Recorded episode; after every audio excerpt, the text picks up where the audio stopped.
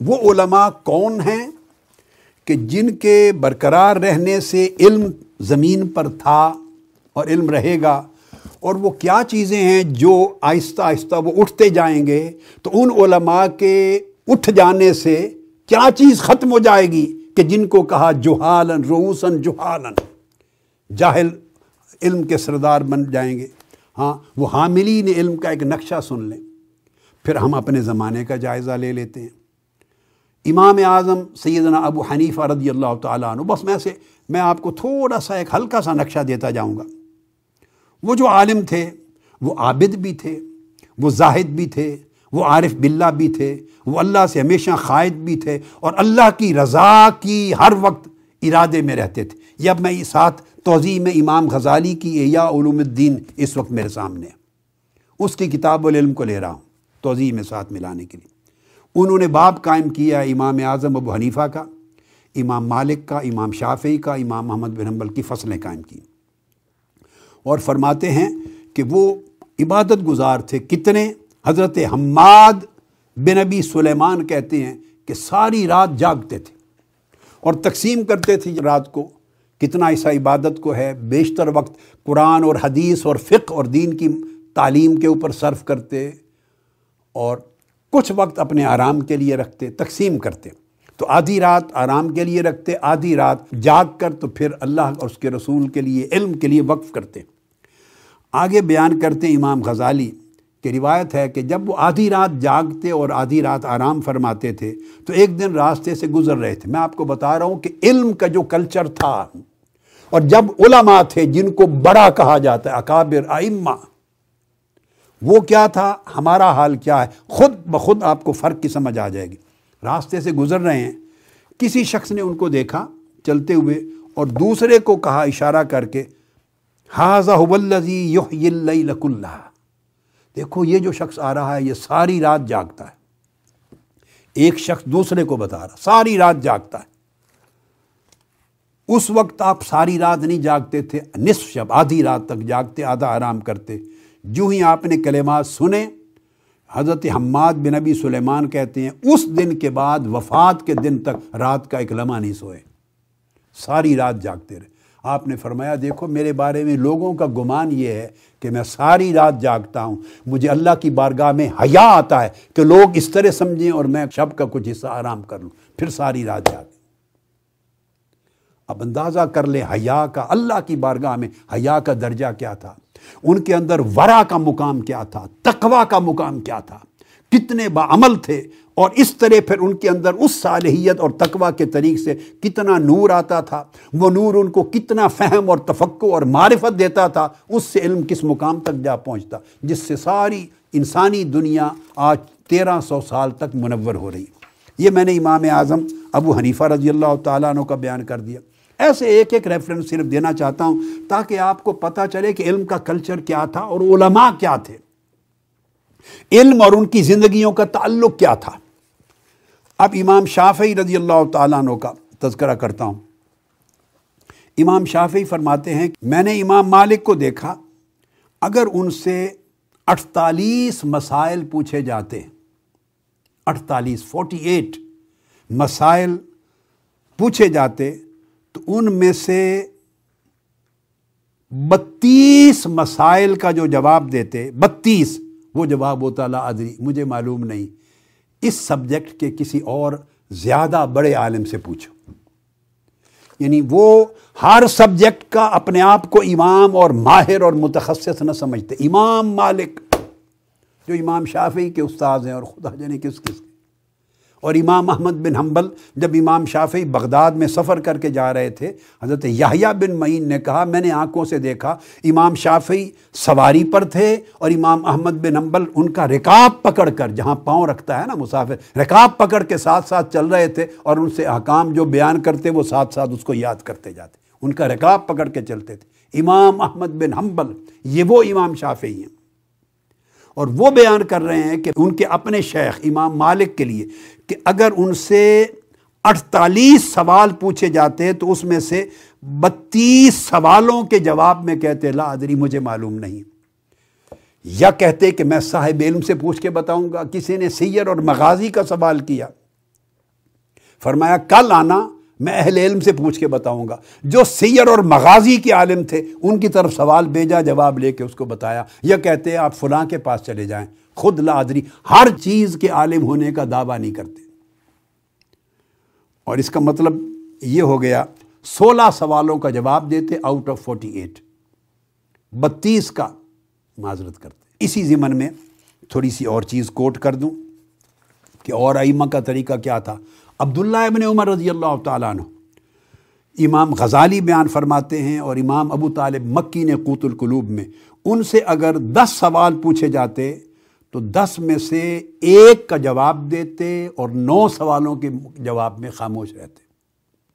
تاکہ کسی اور اس سبجیکٹ کے ماہر سے پوچھ لو۔ وہ ہر چیز کا ماہر ہونے کا دعویٰ عبداللہ بن عمر رضی اللہ تعالیٰ بھی نہیں کرتے تھے۔ ان کو کہتے ہیں علماء۔ علم کا کلچر اس اخلاق اور اس حیا اور علم کے ان آداب اور شرائط کے ساتھ چلا تھا۔ یعنی عبداللہ ابن عمر دس میں سے ایک سوال کا جواب دیتے، نو پر خاموشی۔ اور عبداللہ ابن عباس دس میں سے نو کا جواب دیتے، ایک پر خاموشی۔ اب ایک پر خاموشی کا مطلب ہے وہ بھی ٹین پرسنٹ سوالات کے جواب پہ خاموشی کرتے، کسی اور کی طرف ریفر کرتے ٹین پرسنٹ پر سکوت کرتے۔ اور امام غزالی فرماتے، اکثر فوکہا اور عرفا ان کی زبان پہ لفظ لا ادری زیادہ آتا تھا، مقابلتاً لفظ ادری کے، کہ ہاں میں جانتا ہوں، یہ کم کہتے، میں نہیں جانتا، یہ زیادہ استعمال کرتے تھے۔ اور ایسا کہنے والوں میں امام غزالی نے امام سفیان سوری کو بیان کیا ہے، جو امیر المومنین فی الحدیث تھے۔ امام مالک کو بیان کیا ہے، امام احمد بن حنبل کو بیان کیا ہے، امام فضیل بن ایاز کو بیان کیا ہے، اور حضرت بشر بن الحارث الحافی کو بھی بیان کیا یعنی وہ بشر بن الحارث۔ تو اس طرح حضرت عبد الرحمن بن ابی لیلا وہ روایت کرتے ہیں کہ میں نے اس مسجد میں آکل السلاۃ والسلام کے صحابہ میں سے ایک سو بیس صحابہ کو، ایک سو بیس صحابہ کو بیٹھے دیکھا۔ ہے تاریخ دمشق میں بیان کرتے ہیں اور امام ابو طالب قوت القلوب میں اور ابن اساکر تاریخ دمشق میں۔ ایک سو بیس صحابہ کو دیکھا ہے۔ جو شخص جس کے پاس سوال لے کے چلا جاتا، وہ کتراتا تھا اور وہ اشارہ کرتا تھا کہ ان کے پاس چلے جائیں۔ ان کے پاس چلے جائیں تاکہ وہ بہتر جواب آپ کو مل سکے۔ کوئی شخص دعوے دار نہیں تھا کہ میں ہر چیز جانتا ہوں۔ اور میری بات یہ صحیح ہے۔ نہیں، وہ دوسرے کی طرف خوشی سے متوجہ کرتے اور رجوع کرواتے۔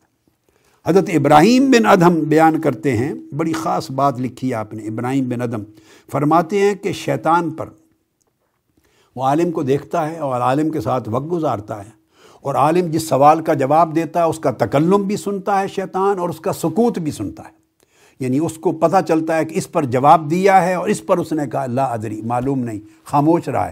اور شیطان بعد میں روتا ہے، کہتا ان ضرو الحاظہ سکوت ہو اشد علیہ من کلام ہی جس سوال کا جواب دینے سے گریز کرتا ہے اور خاموش رہتا ہے، وہ مجھے زیادہ تکلیف دیتا ہے کلام سے۔ اس کا سکوت اس کے تقوی کا اشارہ کرتا ہے۔ اس کا چپ رہنا اس کے ورا کا اشارہ کرتا ہے۔ اس کا چپ رہنا علم میں اس کے احتیاط کا اشارہ کرتا ہے۔ تو اس کا سکوت اس کا کلام یعنی علم کا جواب دینا مجھے اتنا پریشان نہیں کرتا جتنا اس کا سکوت پریشان کرتا ہے۔ اس لیے آگے وہ بیان کرتے ہیں، اس کی وجہ۔ وجہ یہ ہے کہ سکوت اختیار کرنا یہ نفس پر بڑا شاک ہے۔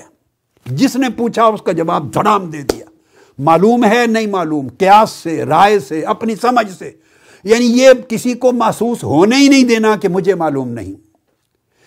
اکابر علماء مجھے معلوم نہیں، اس کو بڑا سمجھتے تھے، آدھا علم قرار دیتے تھے۔ لا ادری کہنا نصف علم ہے۔ یہ ان کے لیے اس میں بڑا مرتبہ تھا۔ اور اب لا ادری اس کا اعتراف کرنا مجھے معلوم نہیں، ہم سمجھتے ہیں، یہ کیا سمجھیں گے کہ اس کو پتا نہیں؟ الٹ ہو گیا ہے۔ دن تھا پہلے علم کا کلچر، اب سیاہ تاریخ، اندھیری رات ہو گئی۔ تو شیطان کہتا ہے کہ اگر آدمی کہے لا ادری، تو یہ نفس پر بڑا کڑا بوجھ ہے اس کا۔ تو گویا نفس کو گرفت میں لیتا ہے، نفس کا مواخذہ کرتا ہے، نفس کا مجاہدہ کرتا ہے۔ اور جو نفس کا مجاہدہ کرتا ہے عالم ہو کر، وہ میرے لیے تباہ کن ہے، شیطان کہتا ہے۔ میں تو چاہتا ہوں کہ نفس اس کو رول کرے۔ یہ نفس کو رول کر رہا ہے، نفس پر حاکم ہے۔ اور نفس جو ہے، اس کی طاقت یہ ہے کہ وہ اس کو چپ ہونے نہیں دیتا، وہ کہتا ہے، جو پوچھے، وہ ایک پوچھے، دو بتاؤ۔ دو پوچھے، چار جواب دو۔ ہر ایک پر ساتھ دوسرے پہ تنقید بھی کرو، دوسرے کے علم کی نفی بھی کرو، اس کے اوپر لان تان بھی کرو، اس کا مذاق بھی اڑاؤ، اپنے آپ کو حق بھی کہو۔ یہ سارا کچھ نفس بلواتا ہے۔ اہل علم کا یہ شیوا نہیں تھا۔ اس سے شیطان خوش ہوتا ہے، چونکہ تجاوز ہو رہا ہے۔ حد کراس ہو رہی ہے۔ دوسرے کی عزت پہ حملہ ہو رہا ہے۔ دوسرے کی عزت سے پردہ اٹھایا جا رہا ہے۔ تکبر ہو رہا ہے۔ حقد اور حسد ہو رہا ہے۔ دوسرے کی تاکیر ہو رہی ہے۔ یہ جتنے عمل ہو رہے ہوتے ہیں مجلس میں، وہ سارے شیطان کو خوش کرتے ہیں۔ اور یہ کہہ دینا کہ مجھے معلوم نہیں فلاں زیادہ صاحب علم ہے اس بات میں ان کی مہارت زیادہ ہے۔ اس بات میں ان کی رائے زیادہ سیکھا ہے۔ ان کے پاس چلے جاؤ۔ جو شخص یہ کہتا ہے، اس نے اپنے نفس سے ہمارا کو تو ذبح کر دیا۔ نفس کو قید کر دیا زنجیروں کے ساتھ۔ یہ چیز شیطان کو گوارا نہیں۔ حضرت ابو حفظ النیشہ پوری فرماتے ہیں کہ جو شخص اس چیز کا خوف نہیں کرتا کہ جو پوچھا جائے اس کا جواب دے دے، جو پوچھا جائے جواب دے اور اللہ کا خوف نہ کرے، تو قیامت کے دن اسے کھڑا کر کے پوچھا جائے گا، من این اجبتا؟ تم ہر چیز کا جواب دیتے تھے، اللہ کی بارگاہ میں جواب دو، کہاں سے جواب دیتے تھے؟ کون سی قرآن کی نس تھی؟ جو واقعتاً بول رہی تھی، اس کا یہ جواب ہے، کون سی حدیث نبوی تھی؟ تم نے کتنا کھنگالا تھا، کتنا مطالعہ کیا تھا، کتنے مفاہیم کو پرکا تھا، کتنے استمباتات کو پرکا تھا، کتنے طرق اور اسانید کو دیکھا تھا۔ ائمہ فوکہا نے کیا کیا لیا ہے؟ کیا ناسخ اور منسوخ ہے؟ کیا لیا تھا؟ یہ حکم کس جگہ صادر ہوگا اور یہ کس جگہ صادر ہوگا؟ کس طرح تم نے تطبیق کی تمام شرائط پوری کی تھی؟ کس طرح ترجیح کی شرائط پوری کی تھی؟ کون سے قواعد، اصول اور فرو پڑے تھے؟ کس ضابطے سے اطلاق کیا تھا؟ تمہارا حق کیا تھا؟ صرف یہ کہ کچھ چیزیں تمہیں یاد تھی معلوم تھی ہر ایک کو سوال کا جواب دیتے رہے۔ وہ فرماتے ہیں، قیامت کے دن اللہ رب العزت کھڑا کر کے پوچھے گا، من این اجبتا؟ کہاں سے جواب دیتے تھے؟ آؤ جواب دو اس کا۔ تو یہ تو ان ائمہ کا طریق تھا۔ پھر میں عرض کر رہا تھا کہ اور طریقے کیا تھے۔ پھر امام شافی کی بات کر رہے تھے۔ علم کس طرح نور بنتا ہے اور علم کے حامل کس طرح عالم بنتے ہیں۔ یاد رکھ لیں، ہر حامل علم عالم نہیں ہوتا۔ یعنی علم کو اٹھا کے پھرنے والا عالم نہیں ہے۔ آقا علیہ السلام نے فرمایا کہ بہت سے لوگ ربا حامل فقہن لیسا بفقی بہت سے لوگ ایسے ہیں جو علم اور فقہ کو اٹھا کے پھرتے ہیں، مگر وہ فقیر نہیں ہیں۔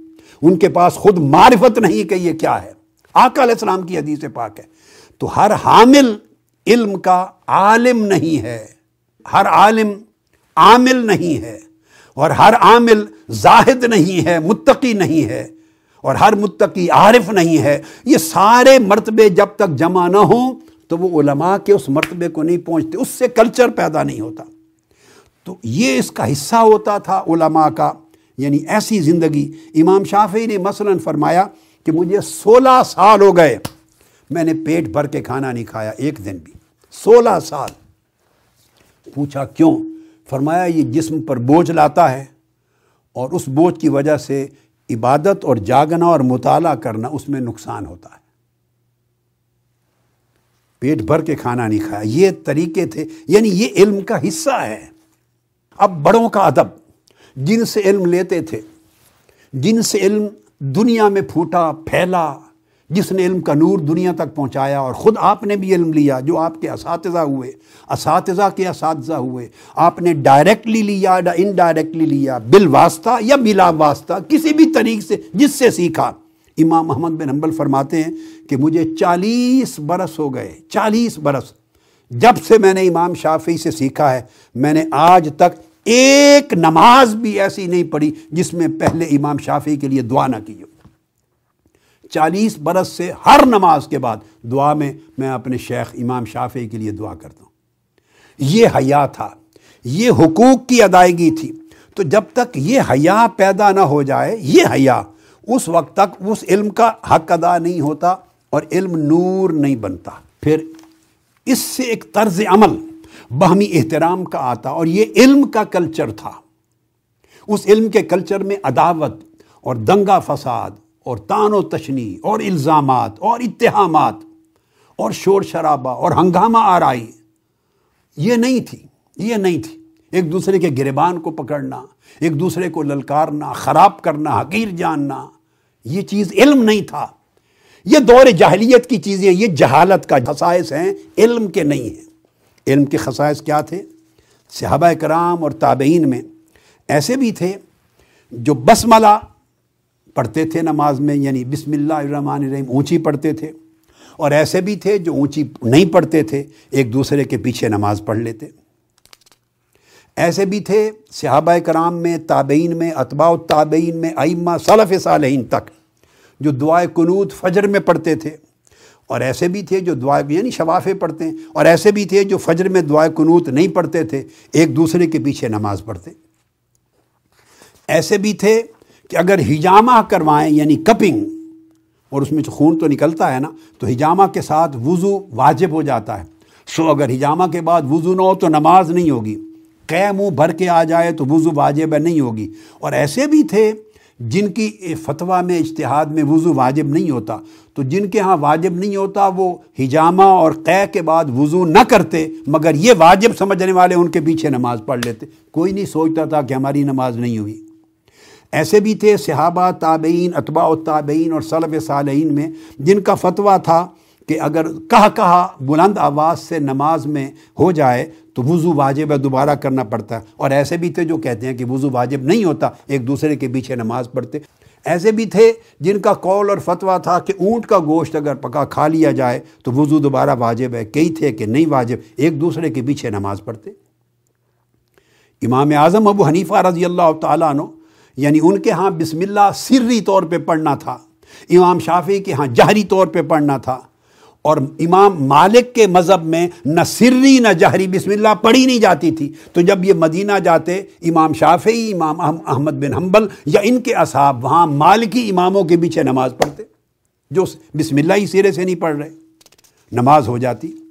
امام ابو یوسف نے ہارون و رشید کے پیچھے نماز پڑھی۔ کپنگ لگوا کے اس نے نماز پڑھا دی بغیر وضو کے۔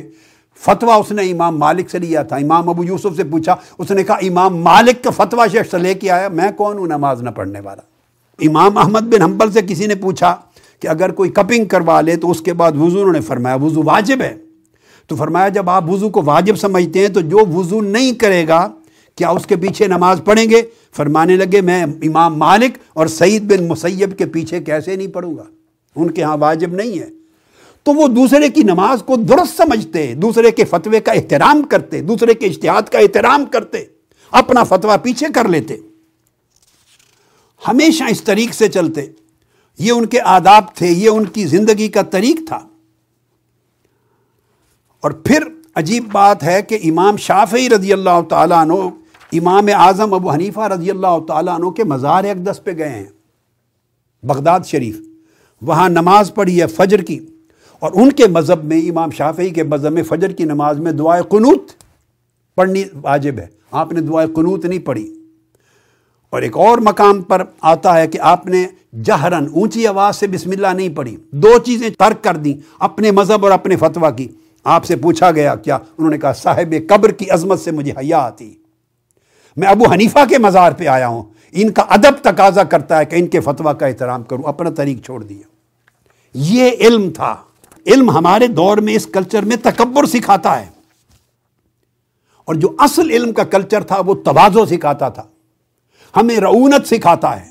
یہ علم کا کلچر نہیں ہے۔ ادھر ادب اور توازو ان کے ساری سکھاتا تھا۔ امام احمد بن حنبل فرماتے تھے، اگر مجھے کسی مسئلے کی دلیل معلوم نہیں ہوئی تو میں امام شافی کے کول پر فتویٰ دے دیتا ہوں۔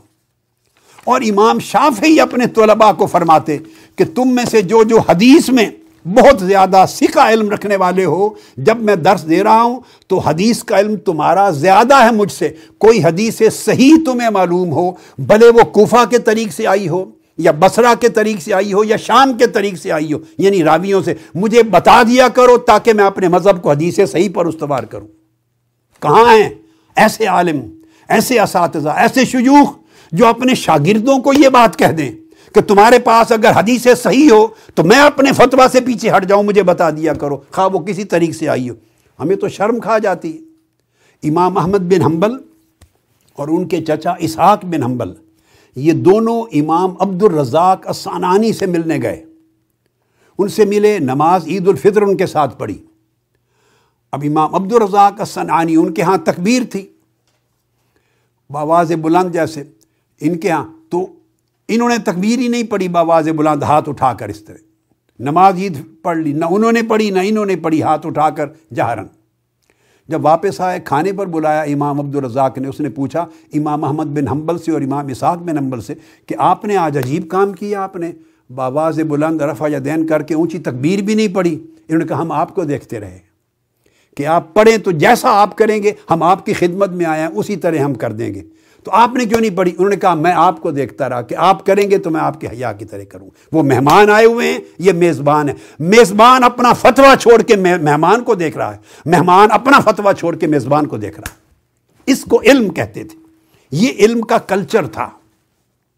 اور جب یہ علماء کا طرز عمل تھا آئمہ کا، لیڈرز کا اساتذہ کا، شیوخ کا، بڑے لوگوں کا، تو علم کا یہ کلچر پہ نیچے گراس روٹ لیول تک تلامزہ میں جاتا تھا، شاگردوں میں جاتا تھا، یہ کلچر مدارس میں جاتا تھا، یہی کلچر سکولز میں کالجز میں یونیورسٹیز میں۔ اب جو سیکولر ایجوکیشن کے ہاں تو ادب کا تصور نہیں تھا۔ ان کو تو ادب وہی تھا جو پہلے سوسائٹیز میں ملتا تھا ویلیوز مگر دین کے مراکز پہ تو ادب بطور علم کے سلوک کے پڑھایا جاتا تھا۔ وہ ادب اٹھ گیا۔ وہ کلچر نہیں رہا ہے۔ سیاہ رات بن گئی ہے جہاں علم ایک سفید، چمکتے دمکتے سورج کی وجہ سے روشن دن تھا۔ وہ سیاہ رات میں بدل گیا ہے۔ میں اختتام میں آج کی نشست میں اپنی ذاتی کچھ مشاہدات بتاتا ہوں۔ میری زندگی کے تجربات۔ میں نے تین یا چار نسلیں اپنی زندگی میں علماء کی، اساتذہ کی، شیوخ کی تین چار جنریشنز دیکھی۔ ہیں سکسٹیز کے زمانے میں یعنی شیوخ کو بھی دیکھا ہے، جو ساٹھ کی دہائی ہے یا پچاس کی دہائی کا اواخر یعنی آپ کہہ لیں fifty nine sixty nineteen fifty nine nineteen sixty sixty one sixty two sixty three وہ زمانہ پچاس کی دہائی کا اواخر اور ساٹھ کا زمانہ اوائل۔ اس میں مشائق میں حضرت سید اسماعیل شاہ صاحب تھے، جن کو حضرت بابا کرما والا کہتے ہیں۔ میرے والد گرامی رحمۃ اللہ تعالیٰ علیہ کی جہاں جہاں دوستی تعلق تھی تو بچپن سے مجھے یہ شرف مل جاتا تھا، ان کی وجہ سے میں بہت سی صحبتوں میں جاتا تھا۔ ان کو دیکھا، ان کے احوال دیکھیں میں نے سکسٹیز کے اواخر زمانے تک طویل مدت، متعدد بار حضرت خواجہ خان محمد صاحب تونسا شریف والے، ان کی مجالس میں بیٹھا ہوں، میں نے بہت دیکھا۔ ہے خواجہ قمر الدین سیالوی رحمۃ اللہ علیہ، ان کو طویل زمانہ، ایٹیز کے زمانے تک تعلق رہا ہے، بہت دیکھا حضرت بابو جی خواجہ غلام محی الدین صاحب گورڑا شریف والے، بہت دیکھا ہے ان کو۔ یعنی مشائق کا طریقہ میں آپ کو بتا رہا ہوں۔ دیگر اور مشائق کو دیکھا ہے، بہت سے اور مشائق، میں چند ایک نام گنوا دیے۔ جب آج کا زمانہ دیکھتا ہوں، تو زمین آسمان کا فرق ہے۔ وہاں ادب، آداب ویلیوز توازو انکساری علم کا ادب، بڑوں کا ادب، نسبتوں کا ادب۔ حیا، مجلس میں کسی کی غیبت نہیں ہوتی تھی۔ کسی کی غیبت نہیں، چغلی نہیں۔ کسی کا پردہ نہیں اٹھانا، کسی کو گالی گلوچ نہیں کرنا۔ یعنی ان کے آداب دنیا اور تھی۔ کہاں وہ آئمہ ہیں جن کا میں نے ذکر پہلے کیا؟ اب تیرہ سو سال زوال ہوتے ہوتے ہوتے ہوتے جب ہماری پچھلی صدی تک زمانہ پہنچا، اس زمانے میں بھی وہ پچھلے زمانوں کا جو نور تھا ان کے جو اخلاق تھے، ان کی جو ویلیوز تھی، ان کی توازو انکساری عبادت گزاری، حیا ویلیوز وہ تھوڑی تھوڑی چھن چھن کے باقی رہ گئی تھیں۔ وہ جھلکتی تھی ان علماء میں، ان مشاہد میں۔ پھر اساتذہ میں میں نے شیوخ دیکھے ہیں۔ یعنی میں نے ستائیس برس اپنے شیخ کے ساتھ گزارے ہیں، سیدنا طاہر علاء الدین الگیلانی البغدادی۔ ستائیس برس کے قریب۔ اب میں صرف کوٹ کر رہا ہوں، ان کے دو واقعات۔ اس سے آپ گیس کریں کہ زمانہ کیا تھا۔ Nineteen fifty six fifty seven میں وہ بریلی تشریف لے گئے ہیں انڈیا۔ مفتی اعظم ہند مولانا مصطفیٰ رضا خان کا زمانہ تھا۔ تو تمام علماء نے یہ جان کے کہ بغداد شریف سے حضور غوث العظم رضی اللہ تعالیٰ عنہ کے صاحبزادے آئے ہیں احترامً اور عقیدتاً ان کی کار کو اپنے کندھوں پر اٹھا لیا اور مفتی اعظم مولانا مصطفیٰ رضا خان خود اس کار کو کندھوں پر اٹھانے والوں میں شامل تھے۔ آج کوئی عالم گوارا کرتا ہے، اپنے مریدوں اور شاگردوں کے سامنے کسی کی کار اٹھا لے اور اپنے گندوں پر اس کو بھول جائیں کہ کار اٹھانا کوئی حکم نہیں ہے۔ میں اس بات کو نہیں، میں صرف لوگوں کے رشتوں کا احترام کتنا تھا۔ قدریں کتنی تھیں، طرز عمل کتنے مختلف تھے۔ میں صرف اس کی بات کر رہا ہوں۔ پھر حضرت سیدنا طاہر علاؤ الدین الگیلانی یہ سکسٹیز کے زمانے میں حج پر جاتے ہیں۔ مینا میں نماز پڑھ کے نکلے، مولانا محمد یوسف بن نوری، وہ باہر کھڑے ہیں۔ انہوں نے دیکھ کر کہ یہ ان کے جوتے ہیں، دوڑ کے ان کے جوتے اٹھا لیے۔ مولانا محمد یوسف بن نوری، جو علامہ انور شاہ صاحب کاشمیری رحمۃ اللہ تعالیٰ علیہ کے شاگرد تلامزہ میں سے تھے، کراچی کے۔ نامور محدث تھے، ان کے جوتے اٹھا لیے۔ آپ نے پوچھا کیوں؟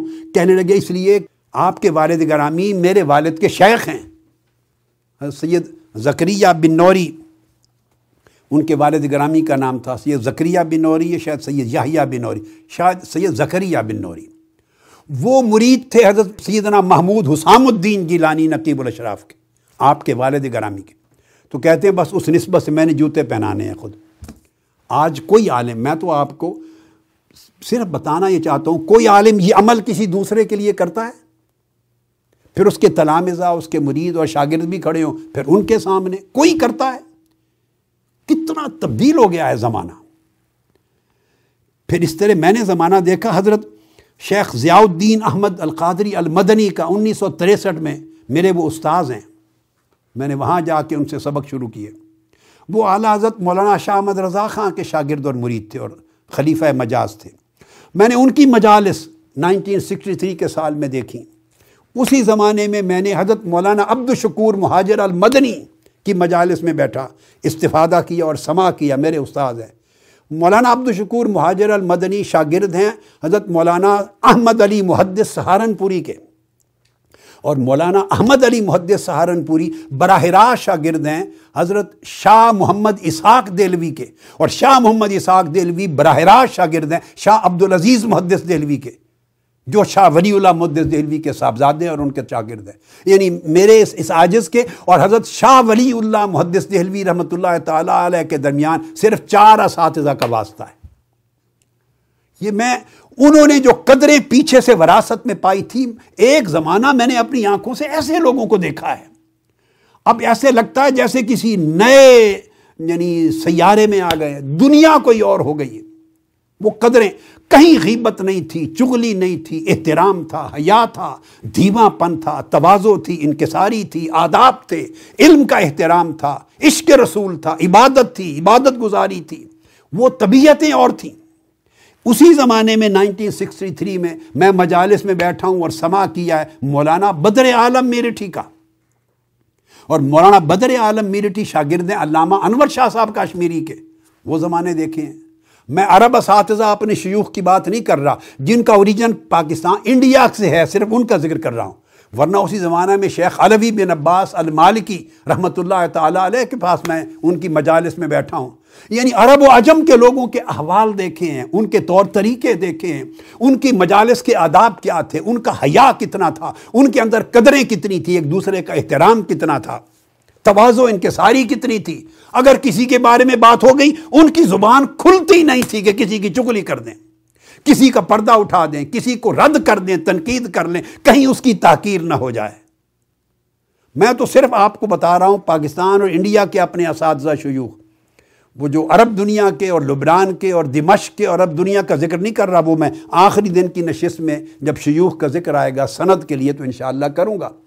پاکستان میں میں حضرت مولانا سردار احمد صاحب محدث اعظم رحمۃ اللہ تعالیٰ علیہ یعنی ففٹیز کے اواخر میں جب بچپن تھا اور ساٹھ کے اوائل میں میں ان کی مجالس میں کوئی کم و بیش چار سے پانچ سال گیا ہوں، ہر پیر کے دن اور جمعرات کے دن، کبھی ناغا ہو گیا۔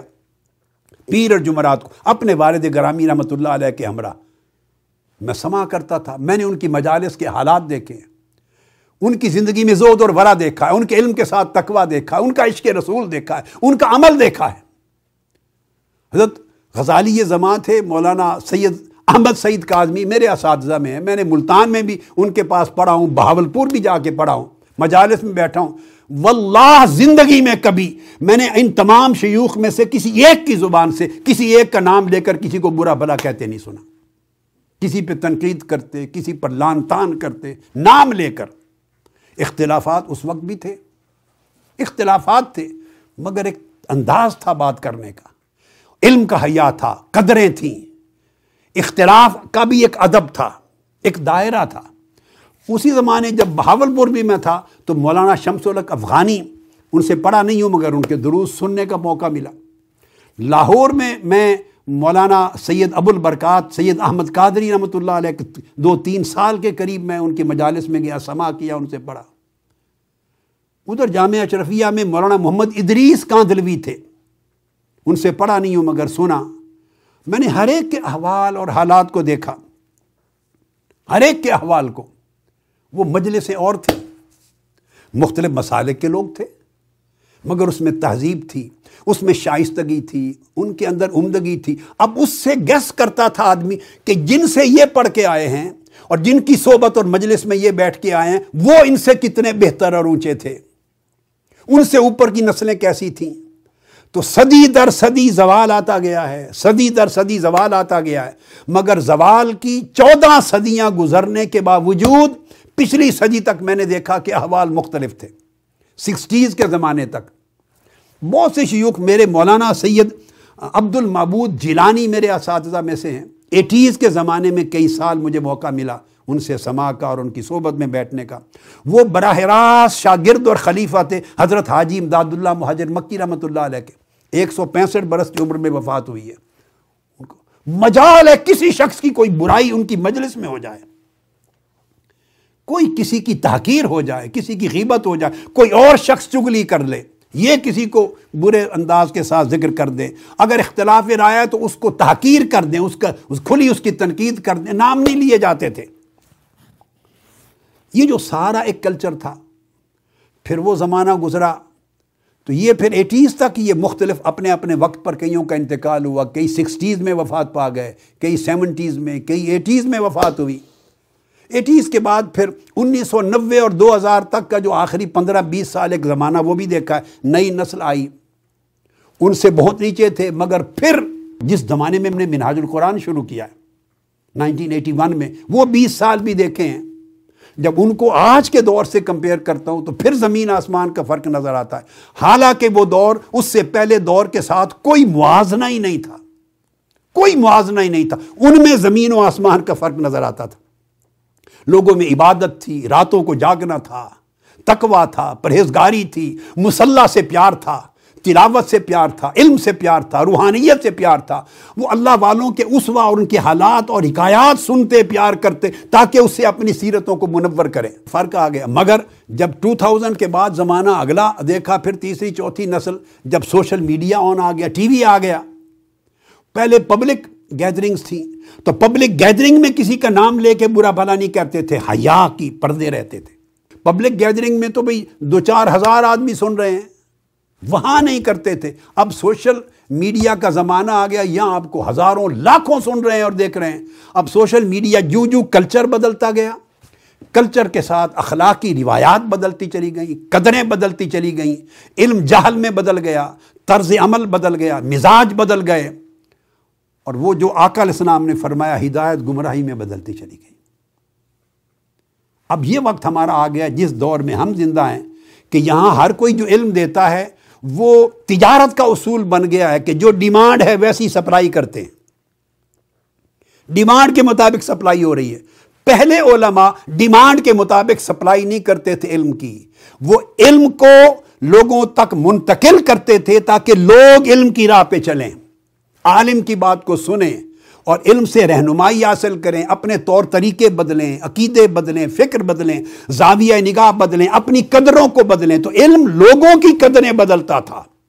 اب سوشل میڈیا اتنا پاورفل ہو گیا اور گلوبلائزیشن ہو گئی۔ جو کلچر ویسٹ کا ہے، جو کلچر مغربی دنیا کا ہے، جو فیتھ لیس سوسائٹی ہے، جس میں دین نہیں ہے، ایمان نہیں ہے، مذہب نہیں ہے، اخلاقی قدریں نہیں ہیں، بالکل ایپسلیوٹ فریڈم کی سوسائٹی ہے۔ اور جس میں وہ حیا، وہ چیزیں نہیں ہیں۔ اب وہ اثر انداز ہو گئی ہے پوری دنیا پر۔ ہر شخص ٹی وی اور انٹرنیٹ کے ذریعے سیل فون اور انٹرنیٹ اور اس ٹیکنالوجی کے ساتھ انوالو ہے۔ جو دنیا کے مغرب کے آخری کونے میں ہو رہا ہے، وہ مشرق کے آخری کونے میں، ایک لمحے میں پہنچ رہا ہے۔ وہ آدمی ہر شخص ایکول ہے۔ خواہ وہ نیو یارک میں بیٹھا ہو یا خواہ وہ لاہور میں بیٹھا ہو ایکول ہے۔ تو نتیجہ کیا؟ قدریں بھی منتقل ہو رہی ہیں۔ ڈراموں کی شکل میں، فلموں کی شکل میں ماڈرن ٹیکنالوجی کی شکل میں۔ تو یعنی وہ طور طریقے آ گئے ہیں کہ اس سے حیا نکل گیا ہے، قدریں نکل گئی ہیں۔ اور علم دینے والے اب وہ ڈیمانڈ جیسی ہو اس طرح کی سپلائی دینے لگ گئے اور ڈیمانڈ بن گئی ہے، فلموں سے متعین ہو گئی۔ ڈیمانڈ ڈراموں سے متعین ہو رہی ہے۔ ڈیمانڈ انڈیا کے کلچر کے انفلوئنس سے بن رہی ہے۔ ڈیمانڈ امریکن کلچر سے یورپین کلچر سے ویسٹرن کلچر سے۔ ڈیمانڈ آ رہی ہے. ادھر مغربی دنیا کا جو کلچرل جو انفلوئنس ہے ڈیمانڈ اس سے ذہن بن رہے ہیں لوگوں کے. وہ اس طرح کی بات چاہتے ہیں. تو جس طرح کی بات چاہتے ہیں، اس طرح کی بات عالم یا دائی یا مبلغ ان کو منتقل کرتا ہے تاکہ اس کو سنیں اس کو اب یہ شوق نہیں ہے اور یہ فکر نہیں ہے کہ میری بات سے لوگ بدلیں. اس کو فکر ہے کہ میری بات زیادہ سے زیادہ لوگ سنیں. اور جب علم کا زاویہ بدل جائے، سمت بدل جائے کہ آپ لوگوں کو بدلنے کی بجائے خود بدل جائیں۔ اس لیے بدلیں کہ لوگ یہ چاہتے ہیں۔ لوگوں کی ڈیمانڈ یہ ہے، کلچر یہ ہے، سوسائٹی کا تقاضا یہ ہے۔ جیسے میڈیا کا دھندا ہے، میڈیا، اس سے پوچھو یہ کیوں کہتے ہیں؟ لوگوں کی ڈیمانڈ ہے۔ تو عالم بھی ایسا کیوں کہہ رہا ہے؟ لوگوں کی ڈیمانڈ ہے۔ نعت خانی کا معیار کیوں گر گیا؟ لوگوں کی ڈیمانڈ ہے۔ وائز کا معیار لوگوں کی ڈیمانڈ ہے۔ ہر کوئی لوگوں کی ڈیمانڈ پہ چل رہا ہے۔ تو لوگوں کو علم نے رہنمائی دینی تھی، اب لوگ عالم کو رہنمائی دے رہے ہیں۔ ہمیں ایسی چیز چاہیے۔ اور یہاں تک ہو گیا ہے کہ اب پچاس سال بعد ڈیمانڈ کا عالم کیا ہوگا؟ یعنی یہاں تو مغربی دنیا میں ایسے مبلغ بھی اب پیدا ہونے لگ گئے ہیں کہ جو گفتگو بھی کرتے ہیں تو ان کی گفتگو میں جو ویسٹرن ورلڈ کے ڈانسر ہیں یا ایکٹرز ہیں، ان کا جو چال ڈھال ہے اور طور طریقہ، اس کی تھوڑی تھوڑی جھلک داخل ہونی شروع ہو گئی ہے۔ وہ تھوڑی تھوڑی ویسٹرن دور کے جو ڈانسر اور جو جو نوجوان نسل دیکھتی ہے اور جو ایکٹرز ہیں، ان کا جو بات چیت کرنے کا طریقہ اور جو تھوڑا سا گھومنا اور پتہ نہیں کیا کیا طور طریقے، اب وہ اس طرح کرتے ہیں تاکہ ان کو ملینز میں لوگ سنیں، نئی جنریشن سنیں۔ تو ڈیمانڈ کے مطابق سپلائی ہو رہی ہے۔ تو پچاس سال بعد لگتا ہے یہی حالت پاکستان کی بھی ہو جائے گی اور ساری مسلم ورلڈ کی ہو جائے گی۔ جیسے جیسے انٹرنیشنل میڈیا کا انفلوئنس سوسائٹی کی ڈیمانڈ کو بدلے گا اور آپ نے دینی ہے ڈیمانڈ کے مطابق اپنی سپلائی، تو آپ بھی بدلیں گے، تو خدا جانے عالم کیا ہوگا۔ جب وہ نقشہ سوچتا ہوں، تو اللہ وہ وقت دکھائے نہ کسی کو۔ علم کا اتنا زوال، اخلاق کا اتنا زوال، روحانیت کا اتنا زوال، قدروں کا اتنا زوال۔ اللہ اکبر۔ یعنی ایک روز ایک امام رو رہے تھے، کسی نے آ کے پوچھا کہ آپ کیوں رو رہے ہیں؟ فرمایا کہ جو شخص طالب علم بننے کی پوزیشن میں بھی بڑی مشکل سے قبول کیا جاتا، وہ بیٹھ کے فتویٰ دے رہا ہے۔ لوگ اس سے علم لے رہے ہیں، وہ رو رہے ہیں۔ تو میں نے جس دن یہ پڑھا تو کہا کہ اگر وہ امام آج کے زمانے میں ہوتے اور آج حالت دیکھ لیتے تو پتہ نہیں وہ وفات پا جاتے، جو دور ہمارا ہے۔ یعنی اس قدر زوال ہوتا جا رہا ہے۔ سو علم کا کام کلچر کو بدلنا ہے۔ میں یہ نہیں کہتا، علم کا کام لوگوں کے ڈیمانڈ کو بدلنا ہے، ان کے زاویہ نگاہ کو بدلنا ہے، ان کی خواہش اور طلب کے اصولوں کو بدلنا ہے۔ اگر آپ ان کی ڈیمانڈ کے مطابق چلتے جائیں گے تو پھر فرق کیا رہ گیا؟ عالم عالم مقتدا ہوتا ہے۔ اور عوام الناس مقتدی ہیں، تو پھر امام اور مقتدی میں فرق کیا رہ گیا؟ امام قیام کرتا ہے تو مقتدی قیام کرتے ہیں، امام رکوع کرتا ہے تو مقتدی رکوع کرتے ہیں، امام سجود کرتا ہے تو سجود کرتے ہیں اور امام ہی منہ پھیر کے مقتدیوں کو دیکھنے لگ جائے، یہ کیا چاہتے ہیں؟ چلو چار رکتوں کی بجائے کل کو تین رکتیں چاہیں گے، دو چاہیں گے، ایک رکت چاہیں گے، سورت شارٹ کرنا چاہیں گے، تو جیسے جیسے چاہیں گے عوام، ڈیمانڈ بدلے گی اور ڈیمانڈ کہاں سے بن رہی ہے؟ کبھی نہ بھولیں۔ ڈیمانڈ لوکل مینوفیکچرر لوکلی نہیں ہو رہی۔ ڈیمانڈ انٹرنیشنل گلوبلائزیشن ڈیمانڈ بنا رہا ہے۔ بین الاقوامی میڈیا ڈیمانڈ بنا رہا ہے۔ اور میڈیا کا خیر کا حصہ نہیں۔ میڈیا کا وہ حصہ جو کلچر کو تباہ کرتا ہے۔ فلموں ڈراموں کا، گانوں کا ایکٹنگ کا، وہ وہ ہے جو اثر انداز ہو رہا ہے، جس سے ڈیمانڈ بن رہی ہے۔ اور ہر کوئی ہتھیار گرا کر ایک سیلاب ہے، اس بہاؤ میں ہر کوئی بہتا چلا جا رہا ہے۔ کوئی اس سیلاب کو تھامنے، روکنے کے لیے تیار نہیں۔ میں یہ سمجھتا ہوں کہ نہ میں زمانہ بدل سکتا ہوں کہ وہ زمانہ پرانا لا کے نئے زمانے کے وقت پہ فٹ کر دوں، ممکن نہیں۔ نہ لوگ بدل کے آ سکتے ہیں۔ مگر میرے آقا علیہ السلام نے فرمایا کہ قیامت تک ایک طبقہ کچھ لوگوں کا ایسا رہے گا جو حق کی قدروں پر قائم رہے گا کہ لوگوں کے برا بلا کہنے کے باوجود مخالفت کے باوجود وہ حق کو اپنی صحیح لیٹر اینڈ اسپرٹ شکل و صورت میں اور روح میں پھیلاتا رہے گا۔ ہم تو چاہتے ہیں کہ اس زمرے میں نام آ جائے۔ آقا علیہ السلاۃ والسلام کے دین اور علم کی خدمت اس انداز کے ساتھ کریں۔ یہ ایک جہاد ہے کہ اس زمانے میں جب سنجیدہ بات سننے کا ماحول ختم ہو رہا ہے، جب علم کا معیار ہو جائے کہ میں پاپولر ہو جاؤں، زیادہ دیکھا جاؤں، زیادہ سنا جاؤں اور دیکھنے سننے والے نان سیریس بات کو زیادہ سنے تو عالم بھی نان سیریس طریقے سے بات کرے گا، چٹکلے چھوڑے گا۔ اس طرح کی بات کرے گا جو نان سیریس آڈینس یا جو ویورز ہیں وہ زیادہ سے زیادہ دیکھیں۔ تو گویا وہ جو نان سیریسنس ہے، وہ علم کی سیریسنس کو کھاتی جا رہی ہے۔ اس کو قبضے میں لے کے آہستہ آہستہ علم پر موت ہو رہی۔ یہ آقا علیہ السلام نے فرمایا، اس وقت سے ڈرو جب علم اٹھا لیا جائے گا۔ اور علم کی مسند پر جاہل بٹھا دیے جائیں گے، بڑی مسندوں پر چھوٹے لوگ بیٹھ جائیں گے۔ کیوں؟ کہ وہ پھر ہوا کا رخ دیکھیں گے۔ کیونکہ اس سے ان کے پیسے کی غرض ہوگی، جاہو منصب کی غرض ہوگی، لوگوں میں پاپولر ہونے کی غرض ہوگی۔ تو علم لے وجہ اللہ نہیں رہے گا۔ علم اپنا وقار کھو دے گا۔ علم اپنی تمکنت کھو دے گا۔ علم اپنی عزت کھو دے گا۔ علم اپنا نور کھو دے گا۔ علم اپنی ہدایت کھو دے گا۔ اور باعث گمراہی بن جائے گا۔ چونکہ علم دینے والے اس علم سے دنیا لینا چاہتے ہیں، اس سے اغراض منفیت پیسہ لینا چاہتے ہیں جاہو منصب لینا چاہتے ہیں۔ تو جب علم والا اس سے دنیا لینے کو اپنی غرض بنا لے، تو علم گر جاتا ہے۔ اور اگر علم والا اپنی غرض صرف آخرت کے ساتھ رکھے اور دنیا کے منافع سے بے نیاز رہے اور علم کے سامنے دنیا کو نہ رکھے، علم باوقار ہوتا ہے۔ علم کی عزت ہوتی ہے، پھر اس کو فالو کرتے ہیں۔ وہ پھر آئمہ اور صلف صالحین کا پیروکار ہوتا ہے۔ تو دیکھیے، تحریک منہاج القرآن کے لوگ ہیں یہ دیگر دینی مذہبی جماعتوں، تنظیموں، تحریکوں کے لوگ ہیں، کارکنان ہیں، علماء ہیں، اساتذہ ہیں۔ بلی دوسری سوسائٹی ہے جو سوسائٹی دین سے کچھ محبت رکھتی ہے۔ جنہیں دین کی قدروں کا ایک احساس اور درد ہے۔ سارے آڈینس ہیں۔ ہم وہ زمانہ پلٹا کے نہیں لا سکتے۔ مگر جنگ یہ ہے میری علمی اور فکری، یہ جو سارے دروس ہو رہے ہیں، تاکہ علم کے کلچر کو زندہ کیا جائے۔ علم کی قدروں کو زندہ کیا جائے۔ اس تسلسل کو ٹوٹنے نہ دیا جائے۔ اور اس کو سیریسنس کے ساتھ، تقوی کے ساتھ، وقار کے ساتھ، آداب اور شرائط کے ساتھ علم کو اگلی نسلوں تک منتقل کیا جائے۔ جہاں تک ہماری ذمہ داری بنتی ہے، ہم اس کے لیے جواب دہ ہیں۔ کو انفسکم و اہلی کم نارا۔ خود کو بھی آگ سے بچاؤ۔